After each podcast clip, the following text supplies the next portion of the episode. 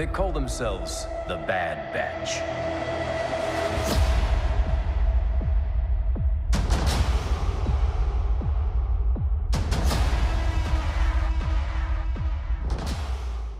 Hej och välkomna till Rebellradions Bad Batch special.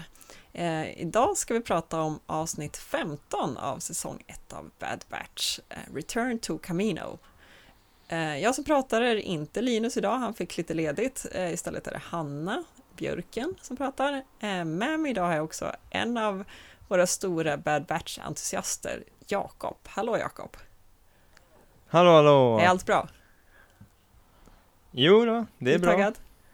Det är bra med mig. Ja, jag är taggad som alltid. Jag har också med mig så kallade Jakob Senior, även kallad Robert.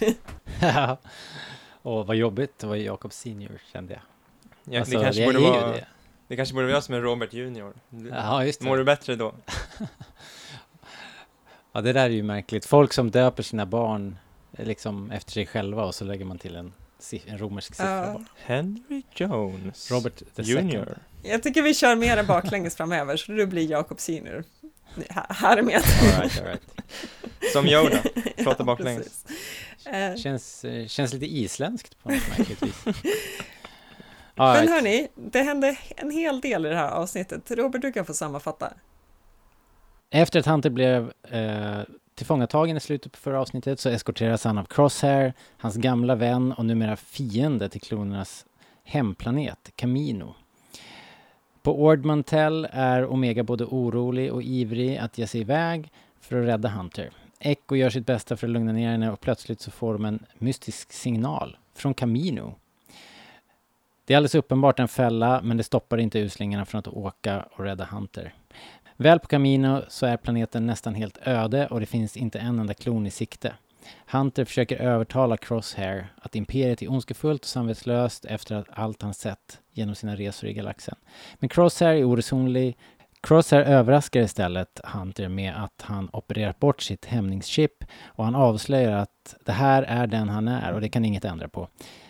Mitt under uslingarnas dramatiska räddningsuppdrag och Crosshairs dramatiska avslöjande så visar Rampart eh, krigsmantelprojektets sanna sida när han i kontakt med Tarkin bestämmer sig för att bombardera och jämna eh, Tipoca City med marken. Mm. Ja, det var ju en hel del som sagt som hände i det här avsnittet. Jag kan också nämna att det här är ju del ett av finalen, så det är väl rimligt att det ska hända en hel del. Eh, jag tänkte att vi kanske skulle börja med att treva oss ner i Omegaträsket lite grann. Eh, dels för att det, det känns som att det händer lite med henne i det här avsnittet som är relevant, eh, men också lite för att jag har missat några av de andra avsnitten, eller jag har inte varit med och poddat i några av de andra avsnitten, så jag måste hinna ikapp lite grann känner jag. Eh, det vi pratade om för några avsnitt sedan, jag tror det var du och jag Robert, det var att ibland är det lite svårt att veta om saker bara är lite slarvigt skrivet eller om det finns någonting bakom. Och det är ju generellt sett lite tråkigt att tänka att någonting är dåligt skrivet. Så i min headcanon så finns det någonting här att gräva i. Eh, för att vi spekulerade ju länge om så här, vad är det som är speciellt med Omega? Och så kommer hon då fram till att jo, men hon bär på liksom eh, genetiskt material som ska vara identiskt med Jango Fetts, eh, vilket förstås är helt orimligt eftersom hon är en tjej. Eh, så ska, vi, ska de börja klona efter henne så kommer det bli en kvinnlig armé och ja, det går väl an kanske, men det kommer ju inte bli det vi är vana vid att se. Eh, alternativt så måste de liksom slänga in en Y-kromosom och ta bort en X-kromosom i alla celler, vilket är jättejobbigt. Så att det här är ju någonting lurt eh, med det hela, tänker jag, eller hoppas jag. Eh, en annan sak jag reagerar på är ju att om man är någorlunda förnuftig som forskare eller kanske någon som vill liksom försvara sitt projekt, då gör man ju inte bara en kopia av någonting, utan en, en rimlig person skulle göra ganska många backuper och inte bara då en liten tjej som kan illa sig när som helst. Eh, så att i min lilla eh, värld så känns det som att det skulle kunna funnits flera likt Omega och i och med att de uppenbarligen kan experimentera med, med hennes kön så borde de också kunna experimentera på andra sätt. Eh, det här är ju någonting jag bara haft lite i bakhuvudet hela tiden, men sen så kommer de tillbaka till Camino och plötsligt beter sig Omega som att det här är en läskig plats och då känner jag att jag kanske fick lite vatten på min kvarn, men jag, kanske att jag fortfarande bara sitter och hallucinerar. Eh, Robert, vad känner du? Är jag helt ute och cyklar här? Nej, nej men när de åker i den här eh, äh, rörtubsystemet eh, där så är hon ju väldigt eh, dämpad och, och, och det är ju någonting som som stör henne jättemycket där. Det kanske, ja, det kan ju vara som du säger, det, kan, det låter in, väldigt intressant. Hon kanske är den sista liksom av eh, eh en, en annan mm. batch. Mm. Eh, eller så är det så att de på något sätt är helsyskon, de här gänget. Ah, ah. Uh, för att det nämns ju i förbifarten här att hon berättar ju att de har varit där och, och i det där labbet som var Nalases hemliga mm. lilla labb. Det var där de fick sina förmågor. Det. Det, sägs in, alltså för det här var någonting som jag tänkte på nu, att jag skulle lyssna lite extra noga när jag såg det idag. Och för att det, det verkar, det är inte nödvändigtvis så att de är, att de är helt klonade där från, liksom, från befruktning och till liksom ut ur tuben. Utan de har varit där någonstans på vägen och fått sina enhancements mm. i alla fall. Uh, och hon var där. Omega säger att jag var mm. där. Uh, vilket ju får en att börja räkna på fingrarna så här. liksom. uh, och jag vet inte hur, exakt hur det går ihop, men det är inte så himla noga egentligen. Tänker jag det, heller. det där är ju någonting som vi har liksom ja. diskuterat lite internt. jag lyfte det för, för, några veckor sedan, att det känns lite liksom märkligt att de alltid behandlar henne som ett barn, för att om man liksom funderar på om de då mm. Eh, liksom ja. åldras dubbelt så fort och hon då sannolikt inte gör det så borde ju de vara typ jämngamla. Eh, det är ju klart ja. det, blir, det är skillnad liksom, jag menar om hon är ett barns eller har ett barns hjärna så är hon liksom inte fullt utvecklad men fortfarande så känns det lite skumt då att de hela tiden måste liksom ta hand om henne och försvara henne och så. Eh, I det här fallet plötsligt när hon säger det där med att så här, jag var där, då börjar man liksom fundera på så här, vänta nu, åldras hon långsammare än vanligt? Så här, hur länge har hon funnits? Eh, liksom, vet vi egentligen när den här kloningsproceduren satte igång och kan det också ha varit så att Camino hade liksom Django-kloner på gång innan de ens fick orden, liksom, alltså som en, alltså en liksom bara, de kanske har ett bibliotek med bra kloner. Eh. Mm. Ja. ja, kanske. En grej som slog mig nu, jag hörde i en vetenskapspodd här precis häromdagen om just om eh, hur man uppfattar tid. Och en, so en sak som forskarna tror påverkar hur man uppfattar tid, eh, alltså vi vet ju inte, som människor vet ju vi såklart, vi har väl en uppfattning om tid, vi kan ju avgöra uh, ungefär om vi är i tid till bussen liksom. Just det. Eh, sådär utan att kolla på klockan och så. Men, men uh, en grej som man tror påverkar är just eh, livsspann. Så att mm. om man är en dagslända eller om man är en blåval så har man sannolikt, eller i alla fall möjligen, helt olika tidsuppfattning. Eh, jag menar, om du är en fluga till exempel, så, så måste ju människor framstå som otroligt tröga och långsamma. Eftersom ah, de, de, och, och eh, om man är en blåval så kanske allting runt omkring en bara svischar förbi. Och hur har de fått in den här datan? ja, det är, det är en bra fråga. Men det är en intressant tanke för att om klonerna då har ett kortare livsspann, det kanske är därför de är så jävla bra, för de uppfattar allting mycket kvickare. Mm. Eh, otroligt snabba reflexer och, och hinner liksom göra allting medan vi funderar på om vi ska dra vår picka så har de redan skjutit oss liksom.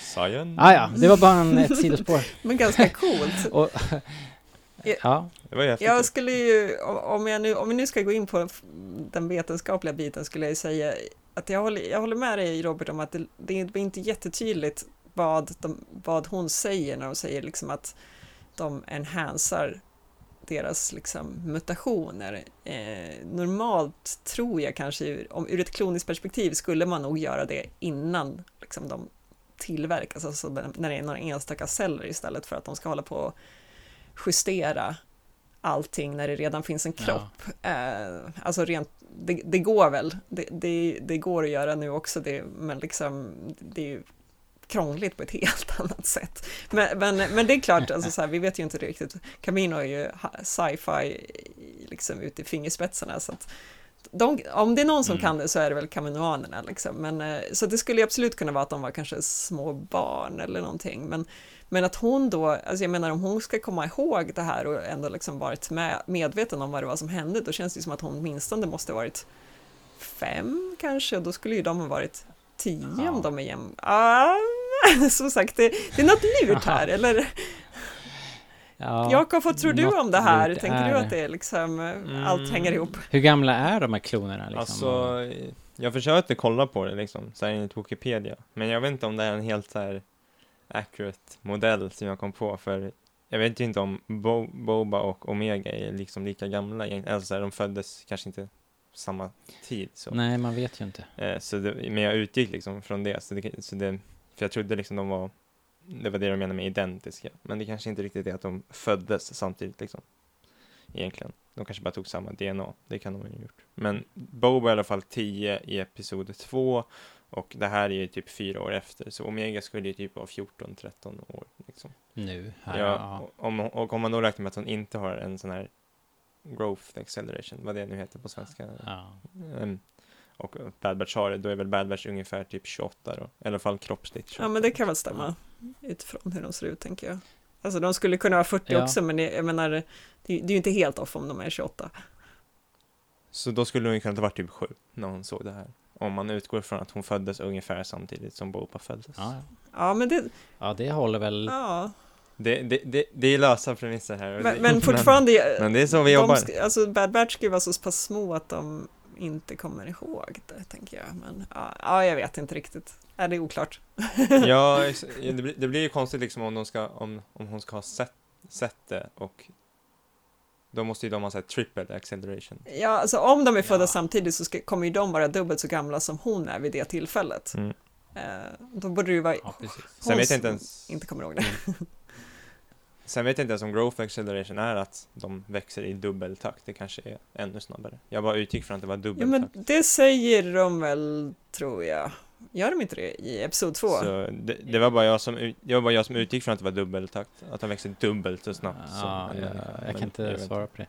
Men ja, ja, men som Ja. sagt, i, i, det här är ju roligt att fundera på. Kan men vi det, inte bara utgå men vi vet ju liksom eh, inte, det är, och det är inte superviktigt heller, tänker jag. Med just Star Wars så är det ju lite för ofta så att det är bättre att inte peta för mycket i detaljerna för det håller inte ihop. Mm. Men ibland så gör det ju det och då finns det ju en mening med det här, så det är där jag försöker liksom komma åt det köttiga, men, Ja. men jag fattar ju att oftast så blir jag ju bara besviken. Mm. Mm. ja, de har ju en del att reda ut i alla fall. Först, först när jag såg det här avsnittet första gången så tänkte jag, vad ska de, vad ska de liksom berätta i nästa? För det, det känns ju ändå som att de är framme vid någon sorts avslut. I och för sig så är det ju, de är ju fortfarande på tapioca och det håller på att sjunka, så det måste, menar, de måste lösa det. Men sen är det klart, det är rätt mycket annat som vi vill veta. Så att eh, det men finns... Nala Say lever väl fortfarande. Så. Ja, dessutom. Ja, det. Men det, kan, det tar oss vidare till den andra ganska stora eh, pucken i det här avsnittet och det är eh, Crosshair som jag måste säga att jag blev lite förvirrad av. Alltså vi får ju se en av hans liksom, elitskåd medlemmar liksom viska till, är det Rampart tror jag, liksom säga så här, men det är nog inte så bra att para ihop alla de här liksom Crosshair med sitt gamla gäng, det kan sluta illa liksom. Och så visar det sig att hon har rätt, han skjuter ihjäl alla utom henne då, som råkar vara på en annan plats. Eh, men fortfarande gör han det, tror jag, för att liksom få över dem till imperiets sida. Så jag, jag greppar liksom inte riktigt vilken, var, var står han någonstans? Vad, säger han sanning? Ljuger han för dem? Och vad vill han egentligen? Jakob, kan du försöka reda ut det här åt mig? Mm. alltså, första gången tyckte, när, när jag så, liksom, så tyckte jag det kändes lite som en troll, liksom. Eller alltså så här, det kändes ju som att han eh, lurade dem lite, liksom. Eh, men nu när vi såg det en andra gång så tycker jag att eh, det, det finns något i att han, eh, han tagit bort det. Och de kollar ju på hans huvud sen och då tror jag att man ser att han tagit bort chippet. Eh, förvisso så tar han sig också för huvudet som att han kämpar emot något precis innan han säger att jag tog bort det till Hunter. Så jag vet inte, nej jag kan nog inte lösa det utan eh, Nej, jag vet inte riktigt. Det, det, jag hoppar lite fram och tillbaka. Men eh, Eh, Robert, känner du att vi kan vara säkra på att det han säger om att han har tagit ut chippet stämmer? Nu säger Jakob här då att det går att se liksom. Men, Alltså man ser, nej jag vet inte. Han är ju brännskadad där efter den här Just tidigare avsnittet när han vart grillad. Men så jag vet inte. Men sen kanske han, han kanske tror att det är borta, tänkte jag. mm. Mm. Det vore ju svinsmart och bara, aha, nej men det är så här är så jag är. Ja, men det är klart att de imperiet är smarta, för det känns ju rätt inom mig liksom. Och det måste ju vara betydligt lättare att få med honom om han inte på något sätt fattar att han är hjärnsvettad liksom. Alltså jag menar om han på något sätt inser att det är något lurt, så varför känner jag det här är plötsligt? Det kände jag inte för en vecka sedan. Eh, då då Mm. är det ju betydligt större risk att han ska göra motstånd, tänker jag. Men om han på något sätt verkligen tror att nej men det här, du har fattat det sanna, det goda med imperiet. De andra har bara inte fattat det än liksom. Mm. Ja, det har jag ju inte riktigt tänkt på. Han, han säger ju en ganska, han, han, har, han presenterar ju ändå sitt case ganska logiskt och, och man kan ju tänka sig att de här klonerna i Clone Force 99, att, att de ändå skulle kunna bli lockade av, av att ha komma in i värmen igen och ha en mening och göra det de var liksom var ämnade för och allt det där.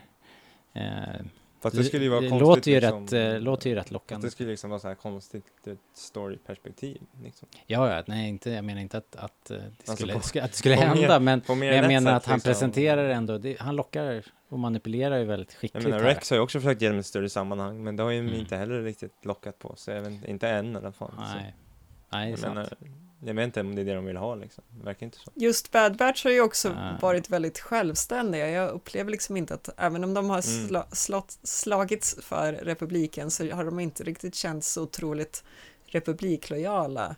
Mer än kanske Echo som undantag då. Liksom, alltså att de har inte varit en del av den, liksom, den här gemenskapen riktigt tidigare. Nej, precis. De, det började väl hela serien med det här slagsmålet i kantinan. De var ju liksom inte riktigt... ah, It's the Som du sad säger. batch. Den roligaste skämtet. så, att de, så de kanske inte riktigt har varit inne i, den, i just den värmen. Nej, de var inte med i Good Batch som Omega är med. Men vad kände ni förresten inför det här att han försökte också spela på deras skuldkänslor?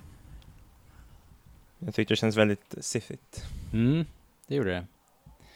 Eh, Eller hur? Ja, det gjorde det verkligen. Han är lite Kylo Ren också, kan jag tycka. Han är en blandning av Kylo Ren och crosser. jag vet inte. Fast jag tror ju att samtidigt känner jag att han, han har liksom ur hans sy synvinkel, han är ju uppenbarligen den här liksom skitstöven och har de här åsikterna och, och gillar det han gör och platsen han är på. Så ur hans synvinkel så är det väl, är det väl liksom en rimligt att han säger de här sakerna, att han känner sig övergiven av sitt, sin gamla familj, att de inte fattar att de är så himla annorlunda mot honom. Det, jag tror nog att han eh, säger som det är. Så inte så mycket beräknande Jo. och liksom manipulerande utan faktiskt ganska ärligt. Liksom. Oh, omöjligt. Jag, jag tror, Men jag- nej, nej, jag tror att han tror på det. Men jag tror också att han vet att Bad Batch inte tror på det och därför lurar han dem med skuldkänslorna. Ja. Det som talar emot det kanske är det här som du sa, han, att han faktiskt skjuter ihjäl de här bara för att göra någon sorts exempel. De, de där vanliga stormtrooperna är ju helt expendable liksom. Vilket skott ändå liksom. Mhm. ja, jag tänkte på det. Det är helt omöjligt. Jag skott. Han måste ju ha vetat exakt vart de här trupperna skulle ställa sig då. Mm. Ja, Det är praktiskt. helt, det är helt otroligt här, nej, nej, nej, nej, nej. Ett steg till vänster, Precis. tack.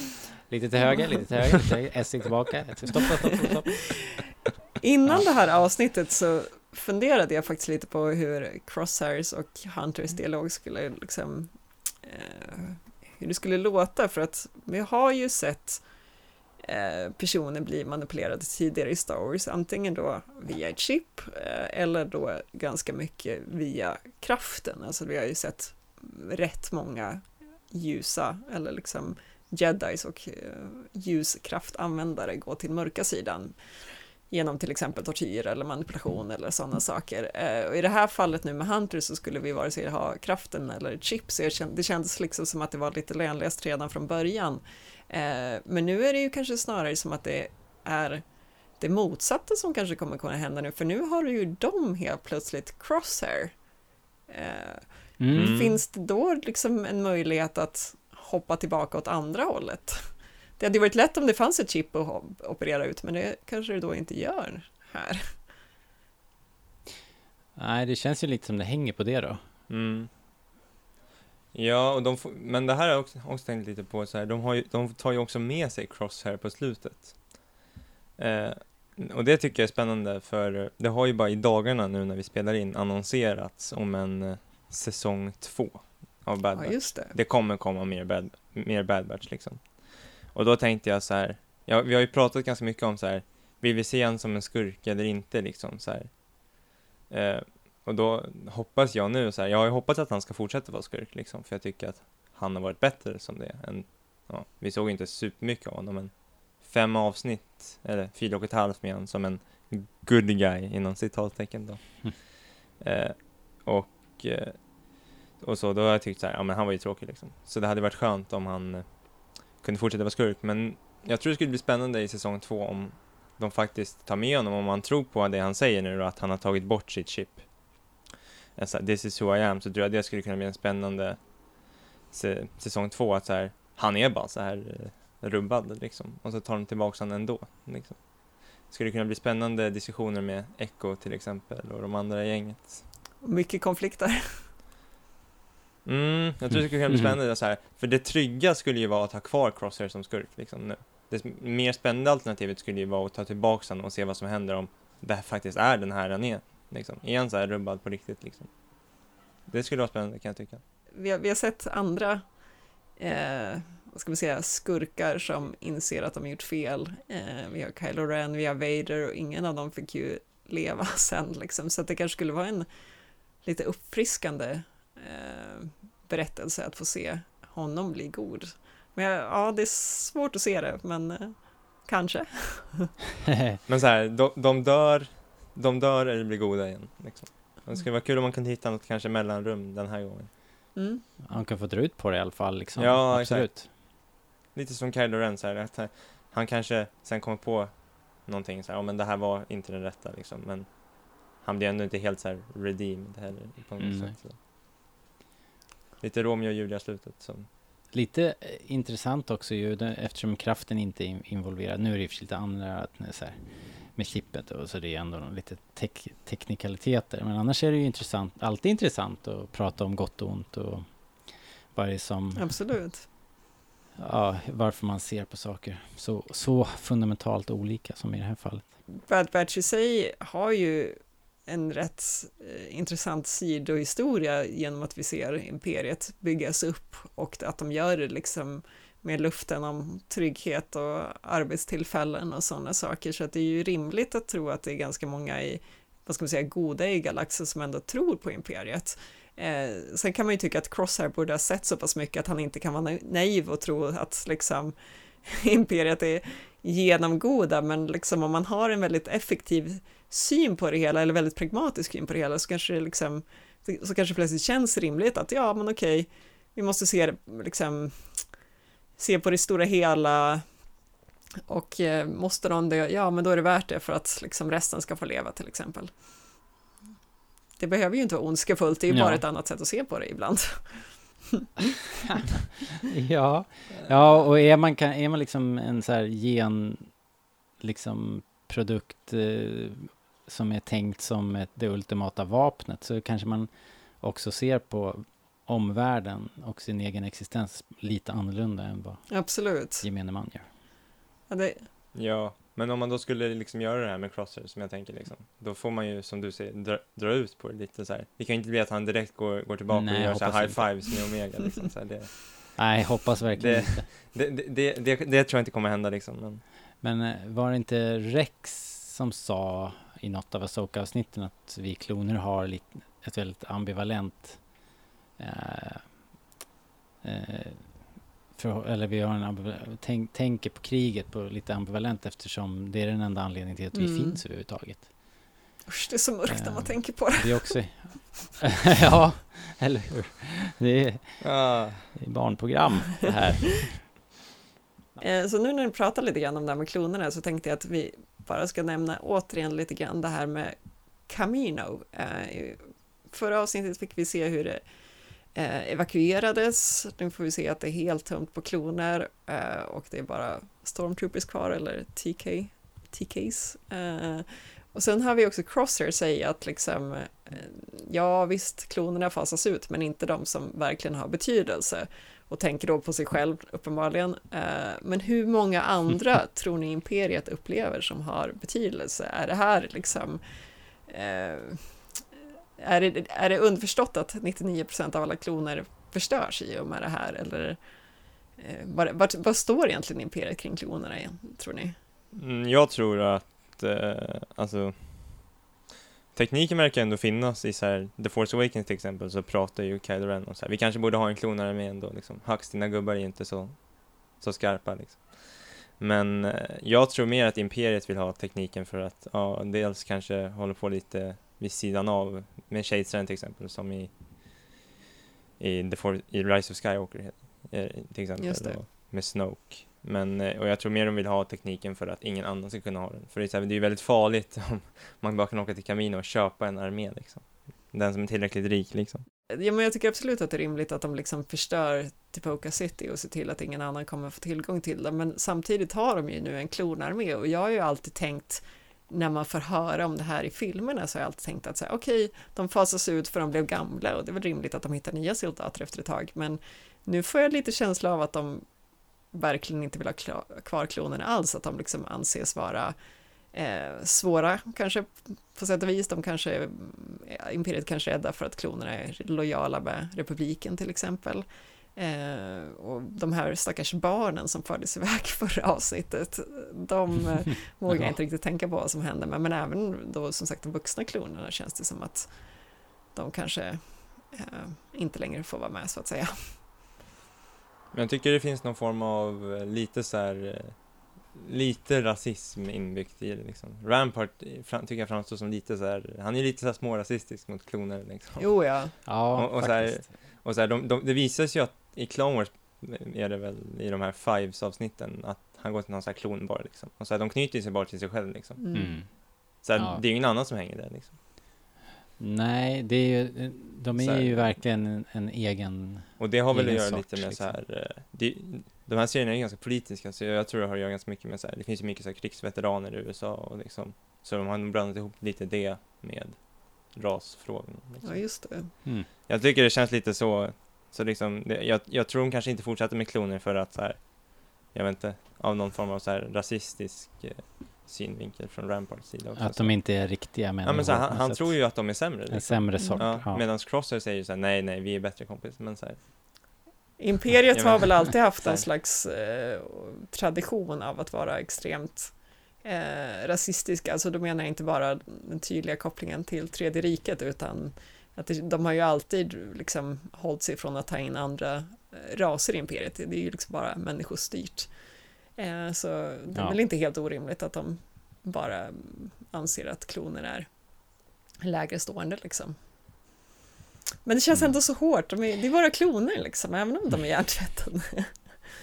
ja. ja, ja. Ja, alltså det, det är svårt att se att det skulle vara något annat än, som Jakob säger, någon sorts rasism. För att de är ju uppenbarligen har ju utfört det här uppdraget exemplariskt Mm. och de är ju, de är ju högutbildade och i, inom sitt område och, och sådär.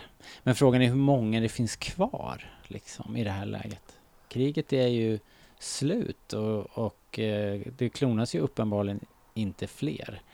Så frågan är, mm, det måste finnas några miljoner i alla fall. ja, men sen har det såklart gått åt en del folk i, i kriget. Jo, jo. Men jag menar, det finns ju en, alltså så här, det är, jag tror ändå det finns ganska många liksom. Mm, ja. Det är en hel armé en- över en hel galax liksom. Tänker jag, det måste ju nog finnas några miljoner då, ändå. Mm.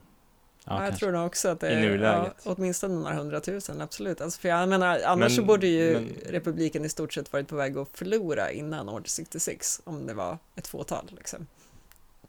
De har ju inte Mm. haft något direkt motstånd efter Order 66.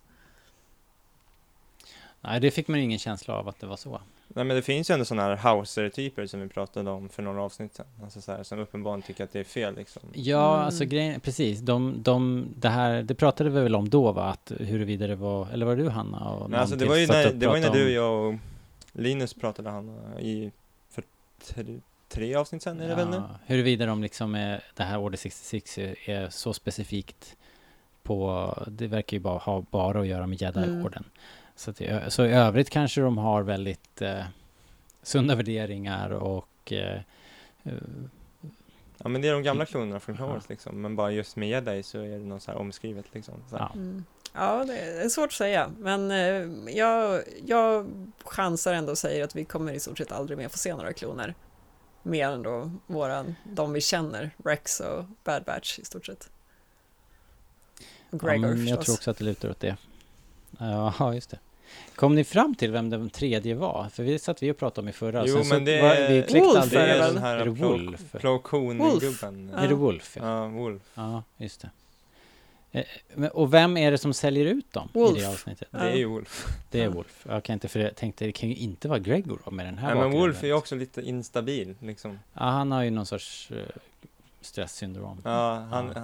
han mår inte heller riktigt bra liksom. Nej, så det har med det att göra. Och då känns det ju som de är väldigt få, kan jag få känslan av. I det där avsnittet i- Rebels liksom. Ja. De, då känns det som att det inte finns så många kloner kvar. Liksom. Då känns det som att de flesta har dött. De hänger ju inte ihop, men alltså de har ju inget nätverk i alla fall. Där de, Nej, alltså så här, i det avsnittet känns de ju väldigt så här, isolerade i alla fall. ja, verkligen. Så då kanske, då har det ju gått några år. Då har ju Rampart vunnit liksom. Ja. ja, intressant. Vi får väl se nu då. Nu blir, får vi en säsong till. Kanske vi får hela den här historien. Oh, det Ska kommer bli jättekul. spännande alltså. Men nu, ska vi bara, ska vi nämna det här eh, fantastiska slutet, eller fantastiska slutet, men det häftiga slutet i alla fall. Ja, eller ska vi ta det i vårt favoritsegment? Kör på med det Eh. fantastiska slutet, berätta vad du har att säga. Nej, men bara så här lite kort så kan man säga att det var liksom så här, det här är ju slutet på Camino liksom. Ja, Så är det. Mm. Mm, det. Ja, så här, eh, det har vi pratat om hela säsongen och Fredrik och jag pratade något avsnitt om att det var de, det var när Omega var fång, tillfångatagen och så är de ju på den gamla kloningsfaciliteten. Just det. Och Fredrik ju sig, ja men det här är ju det som kommer hända med Camino liksom. Mm. Jag bara, ah, det låter väl rimligt liksom. Så här. Och nu var det det som hände, och så här, Linus har ju pratat om att så här, Omega ska springa Camino i luften. Det blev ju inte riktigt så liksom, men han brukar ju ofta ha en teori om att något, något ska sprängas i luften.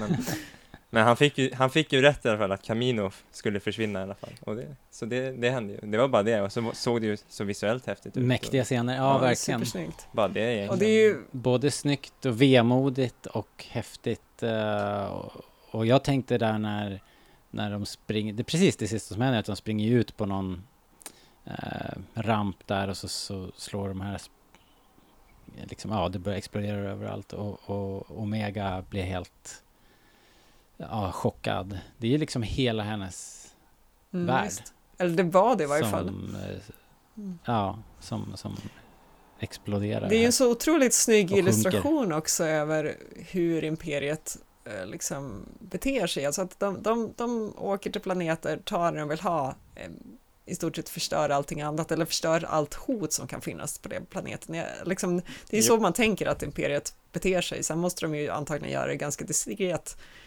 i, på många planeter bara för att inte göra, få liksom ett uppror direkt. Men, men det känns ju som det är så man föreställer sig imperiet och nu får vi se det i praktiken. Jo Mm. men det är ju det de gör liksom, det är det de har gjort i de här senaste avsnitten. Att så här, de har åkt till Ryloth och Raxelon eller vad det heter och tagit så här, så här, om ni inte håller med oss här, dra åt helvete som Freddie Prince hade sagt. Det är lite imperiets, det är lite imperiets filosofi också. Så här. ja, Eh, verkligen. I avsnitt 10 så är det den här senatorn som säger så här. Nej, nej, nej, nej, nej, liksom. Medan så här, på Ryloth, eh, on free timer, så här, kom in, kom in kompis, liksom. så här, det, det beror lite på liksom. Så det har ju varit mycket sånt, och så här, de tar ju över genom någon så här politisk, eh, så här, kriget är över och nu kommer vi, vi är the good guys. Liksom, så här, vi är på rätta sidan av historien. Mm. Mm. Eh, de är inte så charmiga tycker jag. De är, o, de är, de är oroväckande verkligen. ja, men det, ja, men det var sorgligt med Mm, Camino, klart. tycker jag. Det var, det var, det var mer mod, ve, Men så här, vemodigt. tack för lång och trogen Ja, verkligen. Ja. Borde ha en liten tyst minut. Ja, det var ju typ en tyst minut, liksom så här, Kevin Kiner återigen, han, han gav dem en tyst Ja, minut. Liksom. Shit. Så snyggt alltså. Men hörni, ska vi avrunda lite med bästa från avsnittet? You'll tell the Emperor as much. I will tell him. I'm so excited, and I just can't hide it. Exciting is hardly the word I would choose.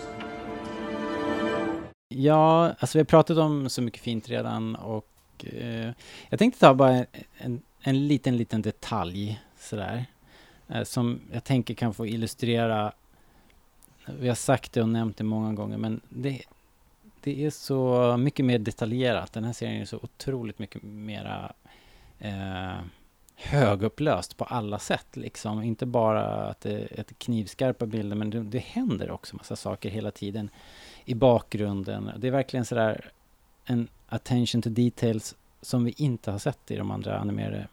Och, och som ett exempel tänkte jag bara ta när de landar på den här plattformen ute i havet och eh, de går ut där, det är ju, det är ju alltid dåligt väder, det är åskar och regnar liksom, som vanligt på Camino, så det spöregnar.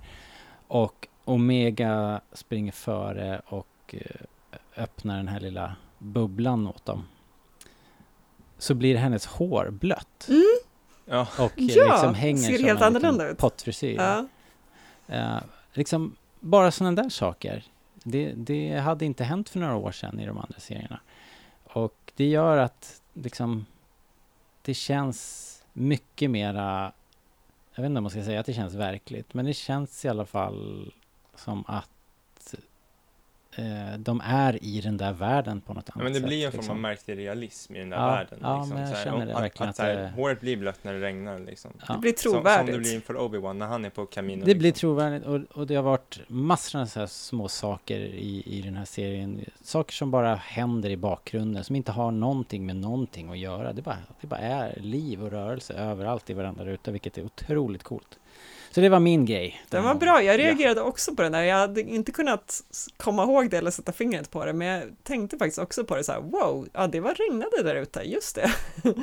Ja, Hanna, vill du ta din Eh, eller? Ja, det kan jag göra. Det jag tänkte på extra mycket, eller det jag var väldigt förtjust i, det var just Omegas reaktion när de kom till Camino. Eh, jag var, blev faktiskt lite förvånad, jag upplevde liksom i piloten som att visst hon ville därifrån, men det kanske också var för att hon på något sätt var nyfiken och insåg att någonting var på gång. Eh, Men här, nu när hon började få de där obehagskänslorna så blev jag så otroligt nyfiken på vad det är som händer. Jag har ju redan sagt det nu så jag upprepar mig lite här, men jag, men jag tyckte att eh, just den här grejen också att Echo direkt också känner av det, så här, men du hur är det egentligen liksom? För att annars är ju de inte så överdrivet lyhörda kan jag känna, men liksom Mm. men, men det gav ju också ett, ett pluspoäng till min eh, homeboy Echo som jag är så förtjust i. Jag menar, de lämnar ju bara Omega så här själv på Camino. Det kan jag tycka är lite oansvarigt. Nej, men inte, inte helt själv. Eh, AC var ju med också. Som en ansvarstagande vuxen. Eh, nej men, eh, den, jag har ju två som vanligt. Den första är ju det fantastiska tubsystemet under Camino liksom, eller så här bolltubsystemet. Så här, pappa du gillar ju tåg liksom. Det är ju som ett undervattenståg. ja. Ja, det är häftigt Linn, bara. Det bara var fantastiskt. En, så här, att det bara fanns så här.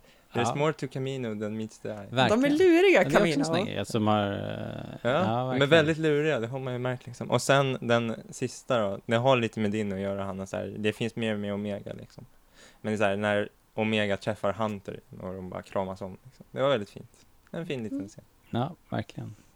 Men då kan väl jag släng, slänga in också det uppenbara, de här eh, korta, korta klippen på det helt, helt tomma och övergivna eh, staden. Mm. Liksom kloningscell, eh, de här tornen och, och matsalen. Och de var tomma, Och, liksom. och allting helt tomt och helt Ja. tyst och sen så brakar det loss. Det var sjukt effektivt Mm. faktiskt. Det var, det var lite, ja, det var vemodigt. Men just att se de här klonings, eh, där man har sett de här små, små Mm. klonerna, de var tomma liksom. Det kändes sorgligt. Japp. Ja, Bra Mm. avsnitt. mycket bra. Först, om det här var första delen, liksom tänk andra delen. Ja. Är det någon som vet om det är så här 75 minuters avsnitt som första? eller är det någon som kollar? Jag tror Jag har inte inte det. hört något faktiskt. Men Ah, vi, får, vi får ju hoppas. det verkar lite fånigt att dela upp det i två delar och en är 22 minuter eller något sånt där. Den andra är en timme, men ja, vi får se. Jag skulle inte klaga. Nej, Nej. Nej men absolut. All right. Tack för idag då. tack ni som lyssnar. Ja, tack. Långt men härligt avsnitt. Ha det så bra allihopa, hej då! Hej då!